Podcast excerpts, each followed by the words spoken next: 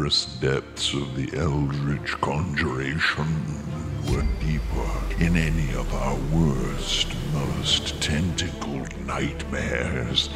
These dark, yawning depths were like a maw gazing into the skittering mind of the betrayer gods, and there on its rim stood we, four wide eyed fools, ready to hurl ourselves into the maelstrom to come, with no sense of chaotic destiny to cool us or warm us in the frigid burning of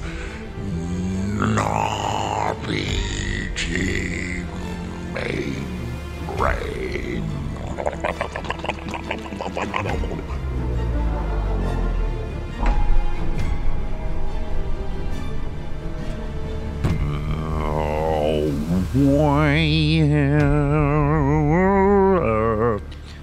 Yeah, yeah, yeah, yeah, yeah.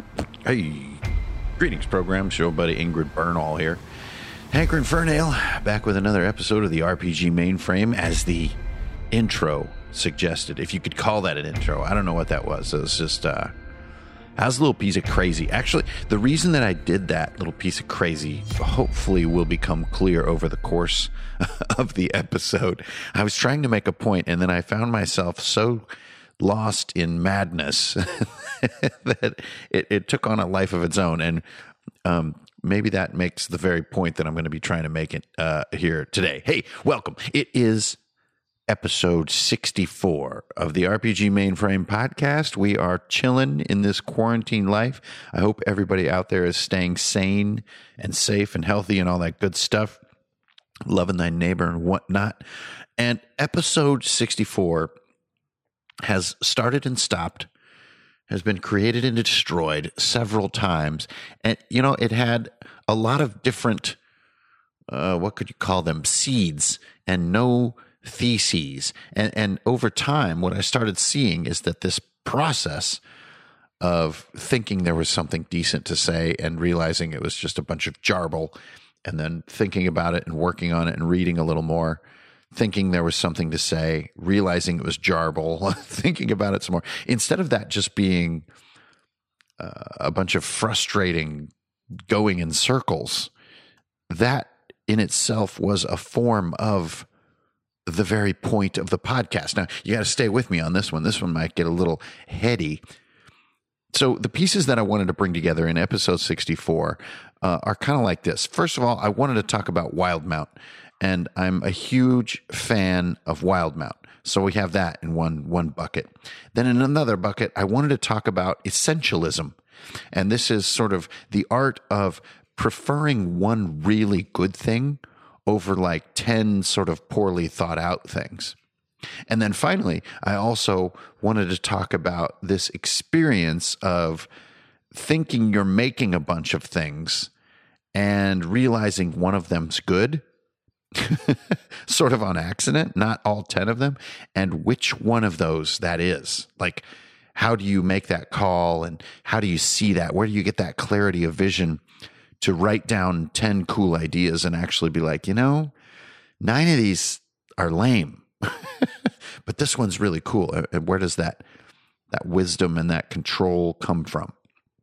And so as I tried to harness these topics, I kept trying and what I thought to be failing. I kept thinking like, this just doesn't, I don't know, you know, like, uh, you know, and the more that, um, you guys, the shield wall sort of give me this praise about, um, the RPG mainframe as new people join Patreon. It's like, oh man, your podcast, you know, really cool and inspiring.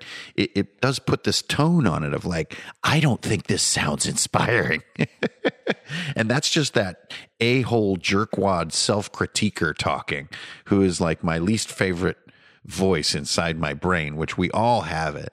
And it can be frustrating. So it's just like, this isn't cool or inspiring. Poop on you you need to go back to the drawing board. But what I didn't realize, and here we go, finally, after four minutes of pure garbledygook, what I like about Wildemount, the concept of essentialism, and the process of finding the good in a sea of mediocre, they're all exactly the same topic. Dun, dun.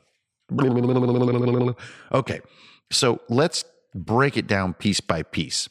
And hopefully it will start to emerge both why I'm excited about Wildemount, what it means for us as fans of D&D, and then also sort of the lessons that are at least for me were hidden in it. Now I, am not the sharpest tool in the drawer so it takes me a while. You know i can't get a new book. I mean these books are like you know what 250 300 pages right? The, these are weighty tomes. So i can't get the book and then like four days later you know someone's saying hey can you do a review of this book? I'm like uh, no that's a capital n no i can't. It it, it takes me time to to read it, to give it up, to set it aside, to come back to it, to sit with it, and then to try to use it. Like, I really don't believe that RPG books are for collecting or for reading. They're for using. They're like, they're tool sets. And that, I think, is where you really push the content to its sort of limit as far as its quality. And, and that took me a while. I got this book five weeks ago. And a lot of the forces in my current campaign are steering us toward Wildemount in some strange ways that my players have kind of, in some ways, aren't sure about, but in other ways are like really curious and kind of want to go find sort of the root, cro- root cause of the calamity in our sort of hacked Eberron world. And that is well, just to, to, you know lay it on the table, in our Eberron world, Wildemount is a lost continent like Lemuria on Earth or Atlantis on Earth, and so that's sort of part of how our story is evolving. But Wildemount to me is so exciting because I've been using it in direct tandem with Eberron. So if I'm making a new monster or if, if we're going to a new location and I want to have at least a little bit of like canonical lore about that location, I need to flip through the book, right? And so I'm simultaneously using both of those books, and it's it's given me a unique opportunity to deep dive both at the same time, which I normally don't really do. Normally, I'm kind of invested in something. But this time I'm seeing them in parallel, and it's made me really, really like Wildemount. So why? Quit saying you just like it. That's not useful for the RPG mainframe. This is a thinking machine. This isn't just an opinion podcast. This is a, a place where we come to think critically and extract tools from our opinions and our feelings to get better at what we do, which is be wicked ass game masters, right? Even in the age of quarantine, playing online with your friends, it asks us to be just as creative, just as energetic, if not a little bit more so, because you know this sort of at home life can be a little bit of a vampire on our on our energy. And so we face these same critical thinking challenge. So why is Wildemount good? And my answer is quite simple, and it is uh, something that was mentioned on Discord earlier today, which is that Eberron is a beautiful game world. I really like it. I mean, the Warforged alone are worth Eberron being part of D and D. I love the Warforged. I had always looked for ways for like mecha type creatures to be in D and D, and Eberron and Battle Chasers are the only solutions I've ever seen that are really elegant and cool. So the Warforged are worth it right there. So that's Eberron. Eberron is great. It was also made by something that I or someone that I know personally, and so that's exciting and like, wow. But then Wildemount comes, and the difference here is the voice. Eberron the book, and this is from the original book up to now, is spoken in a very big voice. You know, Keith Baker, the primary author of Eberron, it has a very cosmic voice, almost a Galactus like imagination. He has a, a, a, colossal imagination that thinks in these extremely large factions.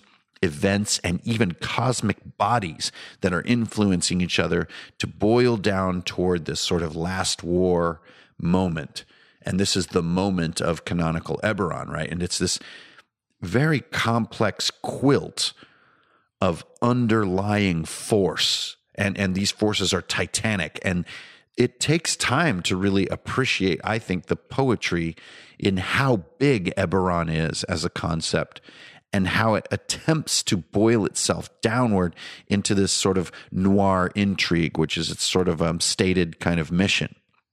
You know, it's a it's a nuanced, complex, and in some ways postmodern world. It's brilliantly thought out. But This is a Galactus like imagination or voice, and voice is the key word here. Wildemount could not be more different in its approach. Now, we all have different opinions on Matt Mercer and Critical Role and its effect on our hobby and its its sort of part to play in how the hobby is being 21st centuryified, right? And there's a lot of opinions in that matter. But one thing that everybody agrees on is that Mercer is a delightful dungeon master, both to watch and to think about how he must be creating his content. If you've even watched a little bit of Critical Role, which it really is worth watching, at least a little bit, maybe even like a highlight reel or something, you'll know that Matt Mercer drives a lot of his game through caricaturization. Now, granted, these are voice actors on Critical Role. So, of course, characterization and in in character in voice role play is going to be a big part for them. You know, not a lot of us can do what they do. Let's just face it. But that's not what matters for what I'm saying here. What I'm saying is that that methodology and that skill set that he has comes through in his voice. There's that key word again. His writing voice sounds and feels like how he DMs, which I think is just brilliant. And I think the sign of any good writer and an, uh, an aspiration for all people that write is that you can almost hear the person saying the words as you read them. That's a good sign of honest, pure, energetic writing. And Wildemount to me has this property. And so now we get to this big sort of juxtaposition with Eberron, which has this Galactus like voice, this cosmic voice, the big think, the top down thinking. For me, Wildemount and Matt Mercer's voice are the exact opposite. They think a game setting up one person at a time, one character at a time. And this is what I love about the Wildemount book is that it really is substantive when it comes to individual people. Individual people that you could put into a session and role play with your players to build dilemmas, to build moral imperative, to build tension, to build dread, to build hatred, to build revenge. Those things for me are hard to build based on geopolitical comprehension, but they're easy to build based on what one person says to the players. Now, for an example, in my current campaign, I have this sort of jungle queen named Kala who wears like a sort of a cheetah, like tiger outfit and has like twin daggers and is like a master of the jungle and is the only reason her people have survived is her courage. And she meets the players and and answers them at first with ferocity but begins to soften and and and actually needs their help. And when, when the players are enamored with this character i i have them. And then we can start to build meaningful tension and meaningful goals in the game. And all of this, besides what the players are doing, is just me being one character, one individual human being, or elf or dwarf. and to me, Mercer thinks this way in Wildemount. There are a lot of other things to love about Wildemount. The formatting and the, the art is innovative. The whole world feels like uh, it feels like a D&D world that a little bit has been done but now is alive again. And it just proves that just because something has been done like we've all made a D&D continent it can be done again and it can be great again. He also just the the tensions between the nations and the areas feel really easy to comprehend. The linkage between the map and where you want to read the information you're looking for feels easy to find every section has adventure hooks toward the end, which are briefly written and have really cool titles, which just make you want to make that adventure. This stuff seems obvious, but it's in very few of the newer WotC books. But of all these benefits of Wildemount that I just really like, it also just has a modernness to it I just freaking love. It has this bottom up feeling of building a world one person at a time and who that person is and what they're needing and wanting and how you could role play them. In a not a text wall, but you know, in maybe a little paragraph. and you you feel that person. You think to yourself i could role play that person. I could make a session around this and i could pull my characters in apply my trap theory right? I can use this character as the bait and i can pull them in. And then when they least expect it we're confined. There's no way out. And then i spring my danger and i just find it in that regard so damn usable and i cannot recommend it highly enough it, it is fantastic and you guys know me i've been really disappointed with almost all of the fifth edition books since the Monster Manual came out. They just have not worked for me as usable books, but this one is different. I'm going to be living in this book and wearing out the spine, and I look forward to being disappointed with the quality of the glue. okay, so that's the first piece of the podcast that I wanted to get through. Why I like Wildemount so much, why it's so human, why it's a bottom up vision of a world that feels like a usable acting tool almost for me, rather than a cosmic definition of a still amazing idea. So that's the first part. And I thought, okay, there we go. Podcast done. Wipe the dust off my hands and put my tunic on and head on home. Wait a minute. That, that didn't feel like RPG mainframe quality level. That that just kind of felt like, hey guys, I'm I'm happy. RPG mainframe is a thinking machine. So that's an example of a podcast that I would try to put together and throw out. Then this next idea occurs to me as I'm moving through all the different projects that you guys are going to be seeing coming out here um, in the beginning of May. Essentialism. And nowhere is essentialism more important than in software development. Now, I know that that just seemed like you just got hit by like a giant piece of foam bacon and knocked into the mud on maximum extreme challenge or something right that was, that was a jarring switch but in software development when you have an engineer or team of engineers, an artist or team of artists at your disposal, and you're going to create a software experience, you have so much power, so many options, so many features are available to you. And for me, one of the real skills that I brought to my video game career was essentialism. It is boiling all these possibilities down to one almost irrational level of focus, to one irrationally important idea. And if that tiny little one thing isn't just nailed, isn't just A plus plus quality, nothing else will matter. And and especially if you're working with a team of people to make sure everyone stays focused on this essentialism, this this one thing is a constant battle because smart, creative people are constantly seeing fascinating options and unfolding capabilities. But the essentialist says, no, no, no. Only the one thing. We haven't got it perfect yet. Only the one thing. Well, what about all this stuff? What about all this stuff? What about all? Nope.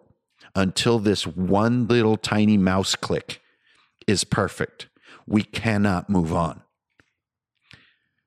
Now, this may seem somewhat tyrannical, almost borderline delusional when working with a, a, a, team of skilled people.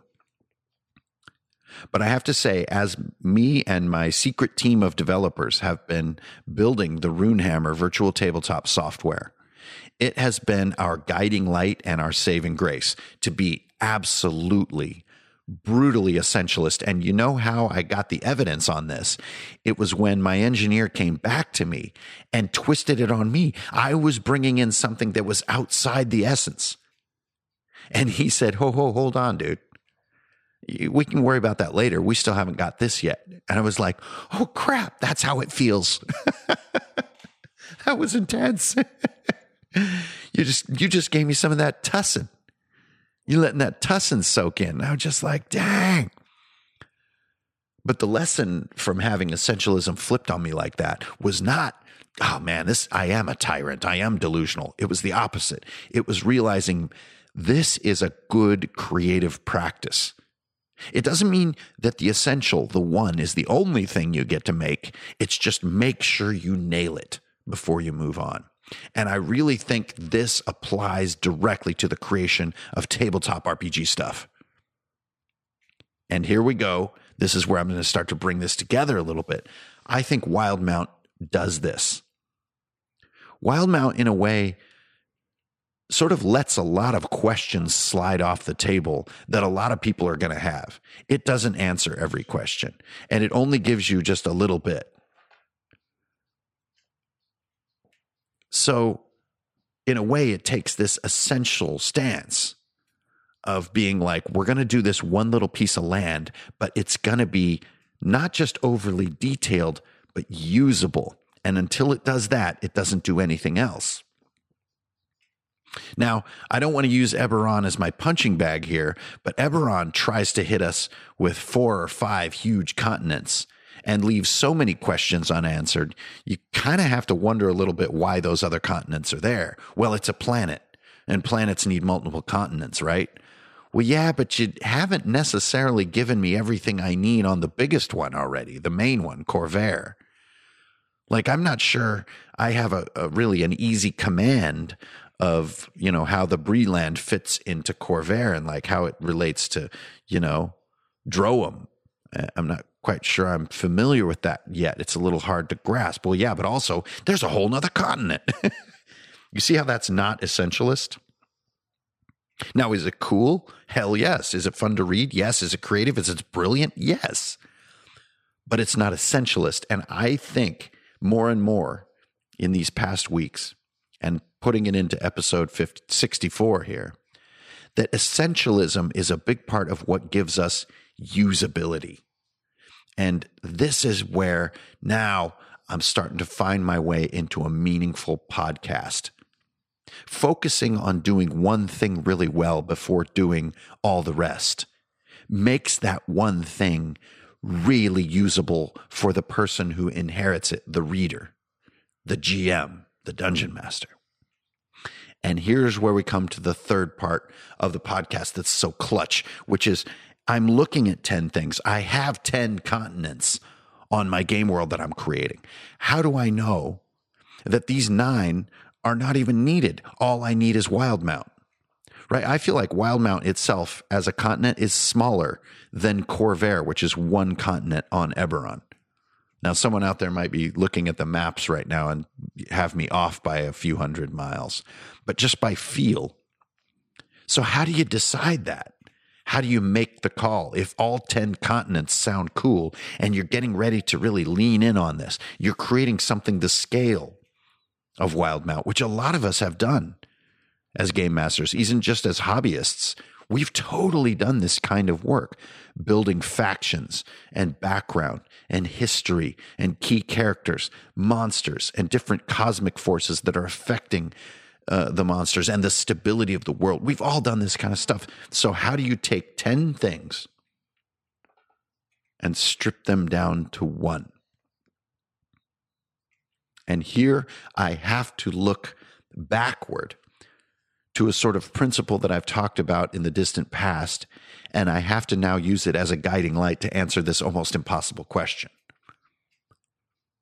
And this is quite simply knowing what you want and being honest about it. I have seen so many game masters build expansive game worlds because they think there is some kind of expectation of what it should be, that it should have a snowy part, and it should have a jungly part, and it should have a, a coast with jagged rocks with a shipwreck in it. Because, you know, D&D worlds have those things. But to me, this can be missing the essential want that you have. Now, you may want 10 things, but you have to sit down and you have to be honest and realistically say, I only get one. So I want spaghetti. I want sushi. I want a cheeseburger. I want french fries. I want a Green Lantern big wheel. I want, let's see, um, gravity boots. I want an infinite supply of Sharpies. I want a Dr. Pepper, 12 pack of beer, and hot fudge sundae. I need to honestly look at this list and just be like, what do I really want here? Now, it's a little easier with these sort of gag items, right? I mean, obviously, 12 pack of beer. I can survive without the rest. it's easy with those kind of gag items. But when creativity comes into play, you get all this brain baggage about what you're supposed to do, what somebody else did, what's been done, what feels original and what feels rehashed, right? You have all these little demons that are nipping at you as you're trying to be creative and telling you it's it's not good enough or it needs to be more innovative or needs to be weirder. And then you wind up with a 700 page book because you put all 10 things in and it's extremely difficult to use and you've created 30 years of content which really people only probably want to play your book for maybe a month or two. Knowing what you want is a huge part of being creative. Huge Another great example is this recent TV show that I love called Dispatches from Elsewhere, which we started getting interested in because A, we're in quarantine, and B, it's filmed here in uh, Philly, where we live. But actually, it became interesting on another level, which, it, which that the sort of central character is forced to ask himself what he what he really is interested in, what he likes, and he finds it to be a soul destroying question that he can't answer. And I think this is a this is an honest way of looking at this problem. And, and, toward the end of the show, I can't tell you what he sort of finally writes down on a little pad in the final episode because that would be spoiling. But I can say it's very little. It's very very little. It's underwhelming in a way. But then, and this is the joy of that show, I really recommend watching it. He leans into that. He takes it at face value. He he says okay, that, that isn't much. But if that's what I want, then there is the root of my essentialism. And there's my path back to the first two parts of the podcast, right? Thinking from the bottom up, thinking in usability, thinking in doing one thing brilliantly before, before doing nine more things with mediocre attention. Uh, so, so that is how you choose. That's how you choose from that list of hot fudge sundaes and cheeseburgers and sushi. And unfortunately, all the things you don't choose, you have to accept this creatively, are left by the wayside. Now, it's not the only path, but it's the path to that essentialism. And the reason that I'm sort of portraying this as being so important is that that essentialism is what makes Wildemount so intriguing and so usable as a source book, which, if you ask me, for five years, I've been waiting for Wizards of the Coast to produce something like this. And the beauty of it is that they kind of went outside their staff, so to speak. They, they tapped a new kind of voice. And I really think that voice is overdue. And I hope this podcast not only helps bring it to light, but shows us some of the lessons of boiling something into something smaller and tastier and leaving lots of it on the table for later. Instead of thinking, here are all my ideas, here's everything. Oh boy, you're just going to be amazed. But if it's just one tight, small thing and you execute it with brilliance, then maybe, just maybe, you can have a hot fudge sundae after your cheeseburger. All right, you guys, thanks for tuning in a lot. This has been episode 64 of the RPG mainframe. This one was a real difficult, this is like eating a big bowl of grape nuts. You know, I really had to let it soak in the milk or I was going to crack a tooth. And and that's what I did. I just had to let it soak in the milk. And you know, also quarantine comes with its own creative challenges. And so I hope that this analysis of Wildemount and your experience with that book gives you some of these same lessons that have been inspiring me to bring focus into my game creations. You guys stay safe, stay healthy, keep it real, don't steal. You're always going to get a deal. Strength, honor, and beer. Those three things will never let you down. I will see you guys on the internet. Until next time.